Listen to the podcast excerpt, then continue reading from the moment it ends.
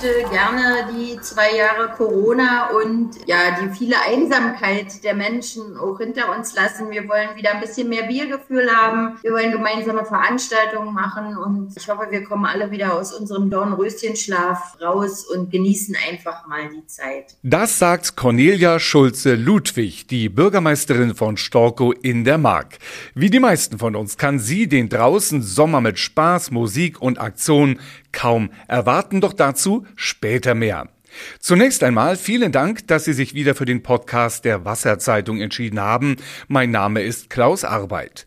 So sehr wir uns auf den Sommer, auf Urlaub, Baden und lange Abende im Garten oder auf Balkonien freuen, viele von uns tragen Sorgen mit sich herum. Vor allem Pendler mit langen Arbeitswegen trauen sich kaum mehr auf die Anzeigetafeln der Tankstellen zu schauen.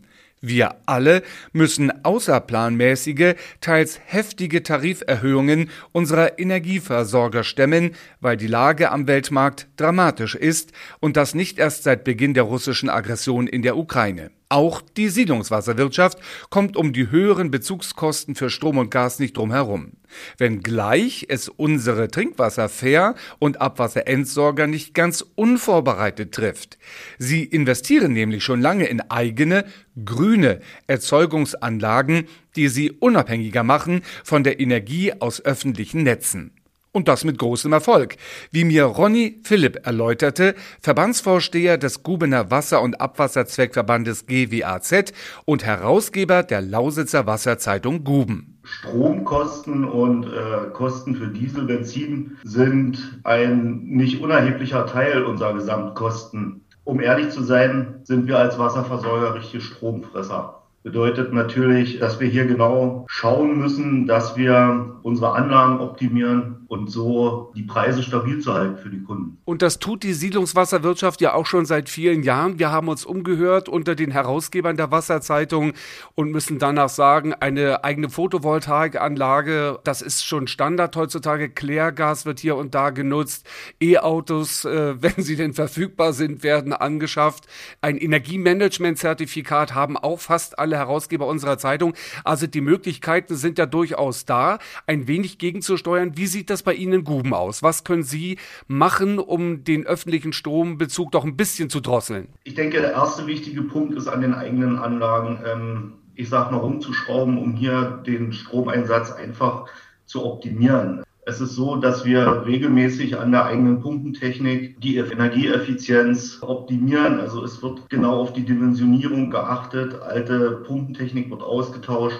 Die neue Pumpentechnik ist von Hause aus schon viel energieeffizienter. Das kann man ganz klar sagen. Wichtig ist die Wartung der Anlagentechnik. Hier sei beispielsweise genannt das Spülen, Meuchen von Abwasserdruckleitungen und auch von Rohwasserleitungen. Gleichzeitig können wir auch eine komplette Umgestaltung der Technologie an einigen Anlagen vornehmen. Das haben wir beispielsweise an pneumatischen Pumpwerken in größerem Umfang getan bei uns im Verbandsgebiet. Und auch mal in gesamten Zahlen gesagt, wir haben es geschafft seit 2010, wo wir noch über 2,3 Millionen Kilowattstunden verbraucht haben, liegen wir jetzt bei 1,7 oder unter 1,7 Millionen Kilowattstunden. Ich vergleiche das immer gern, das bedeutet knapp 220 Haushalte. Bei Ihnen gibt es ja nun noch etwas ganz Besonderes beim GWAZ in Guben. Sie betreiben schon seit mehreren Jahrzehnten eine gemeinsame Kläranlage mit der, Zwillingsstadt auf der polnischen Seite, mit Gubin. Hilft Ihnen das eigentlich auch beiden Fähr- bzw. Entsorgern auf beiden Seiten der Neiße hier besonders effektiv zu arbeiten? Denn das ist ja mehr als ein symbolischer, europäischer Schritt sozusagen, hier die Kläranlage zu betreiben. Ich sage immer, dieses Projekt, was dort in den 90er Jahren angeschoben wurde, ist ein absolutes Erfolgsprojekt. Also wir haben seit Jahren stabile Preise. Das ist enorm wichtig. Diese Kläranlage an sich verbraucht genauso viel Strom wie der komplette GWAZ. Und er hat es letztes Jahr erstmalig geschafft, auf der Kläranlage mehr Strom selbst zu erzeugen, als wir tatsächlich gebraucht haben. War letztes Jahr sozusagen ein Meilenstein gewesen. Was würden Sie sagen, Herr Philipp, hat die Siedlungswasserwirtschaft, wenn sie, wie Sie jetzt berichten, vom Gewatz wirklich in den Investitionen immer auf das Effizienteste setzt, auf stromsparende Technik setzt, wenn sie auf Photovoltaikanlagen setzt, wenn sie auf Klärgasverbrennung in eigenen BHKW, nochmal Stromerzeugung, Wärmeerzeugung setzt, hat sie dann alles ausgeschöpft oder wären vielleicht auch bedingt durch eine solche Krise wie im Moment die Grenzen zwischen Wasserversorger und Energieerzeuger langsam noch weiter verschwimmen? Also ich gehe davon aus, dass noch mehr Wasserversorger jetzt auf eine Eigenstromversorgung setzen werden, da wo es geht.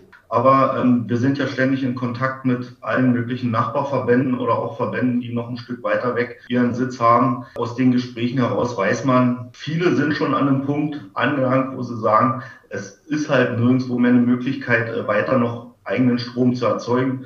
Wir selbst haben aktuell 5 Anlagen auf unseren Dächern. Die Möglichkeit für noch weitere besteht nur im geringen Umfang. Aber den Umfang wollen wir in den nächsten Jahren auch ausnutzen. Das ist ganz klar. Die Preissteigerungen sind da. Wir haben es eingangs angesprochen. Die Kalkulationszeiträume in der Siedlungswasserwirtschaft betragen in aller Regel 2 Jahre.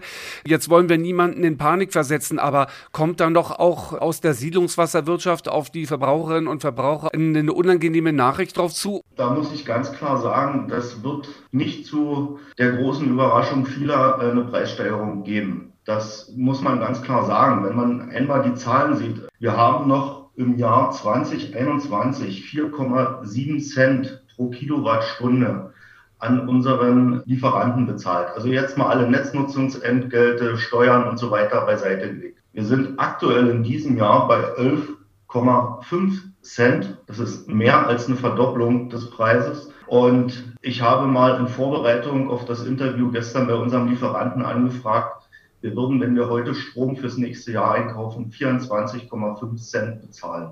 Das bedeutet 10 bis 15 Cent pro Sparte, also 10 bis 15 Cent auf den Trinkwasserpreis und 10 bis 15 Cent auf die Abwassergebühr obendrauf. Das ist natürlich eine Sache, wo wir auch nicht mehr gegensteuern können. Brauchen wir da Unterstützung von der Politik? Also an den Produkten der Daseinsvorsorge kommt ja keiner dran vorbei.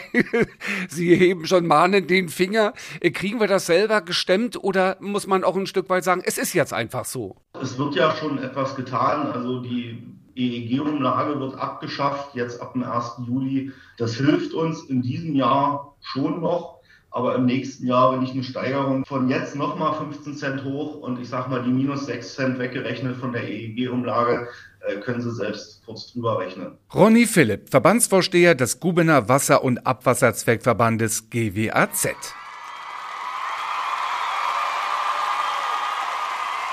Zwei Jahre lang war weitgehend Pause.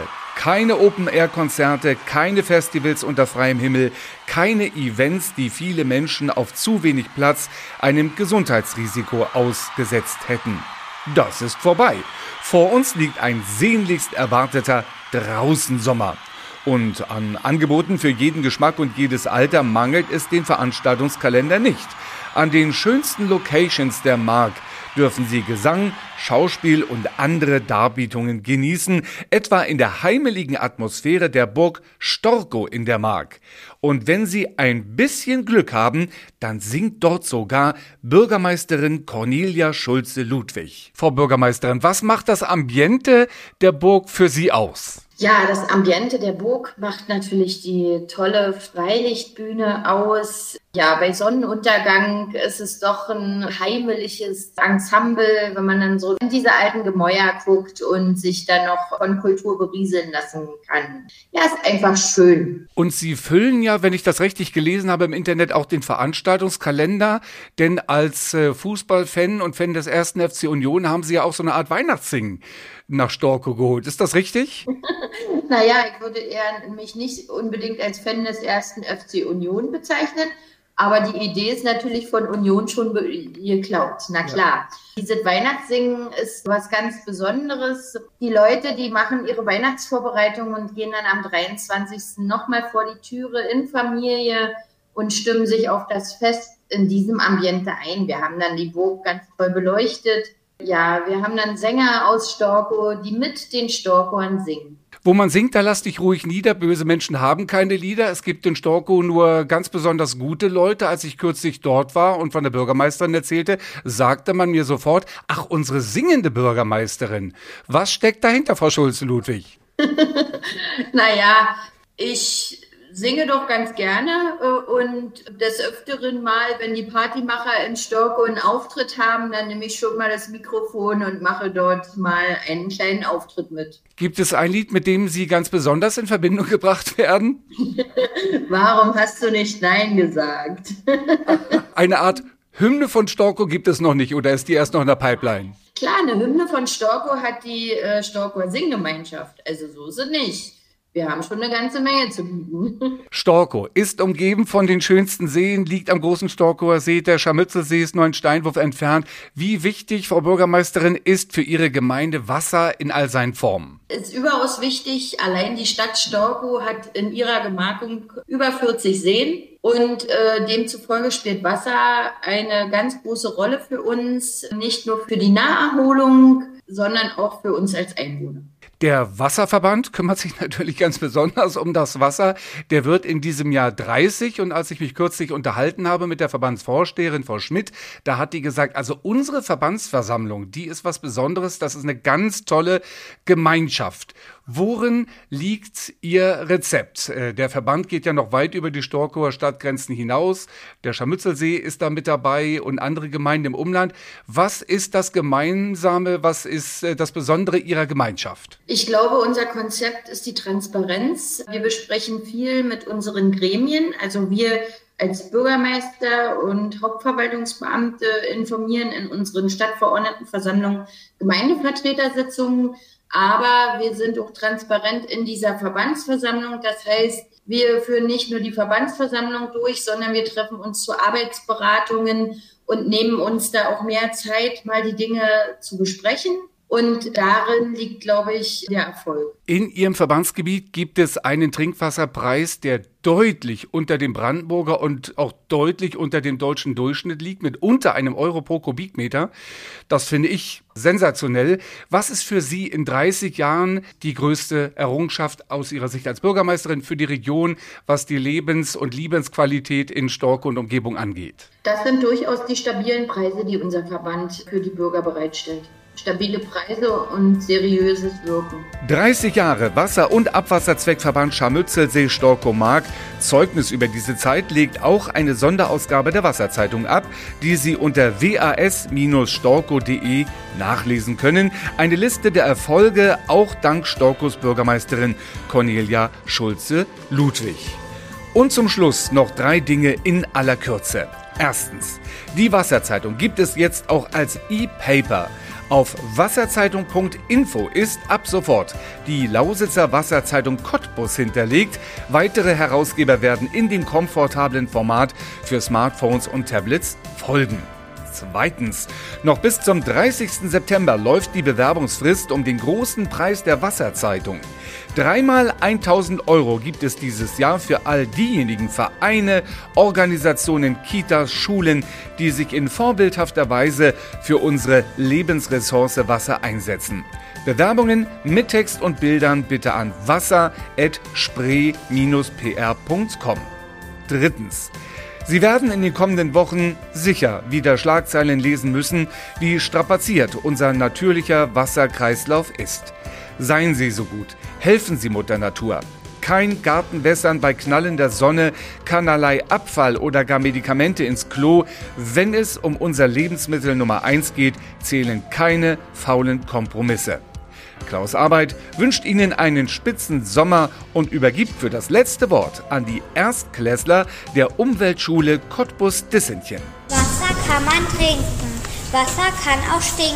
Wasser tropft ins Regenfass, Wasser macht die Straße nass. Wasser kann aus Augen tropfen, Wasser kann ans Fenster klopfen. Wasser kann in Flüssen fließen, Wasser kann die Blumen gießen. Wasser fließt im Gartenschlauch, Wasser wäscht den Babybauch. Mit Wasser kann man spritzen, im Wasser kann man sitzen. Wasser auch am Wasserfall, Wasser, Wasser überall.